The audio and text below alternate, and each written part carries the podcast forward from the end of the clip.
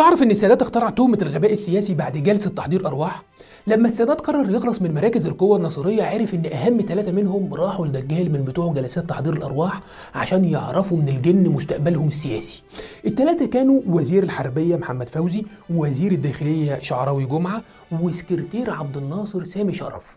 المفاجأة إن الجلسات دي كانت بتتسجل من السادات شخصيا بحسب الأستاذ هيكل. مش بس كان بيسجلها ده واضح إنه كان مجند الدجال نفسه ومفهمه ويقنعهم بتقديم استقالتهم على الهواء مباشرة عشان يعملوا فراغ دستوري ويحطوا السادات في ورطة بينما هو يبقى جاهز يقبل استقالتهم ويخلص منهم مرة واحدة بضربة معلم.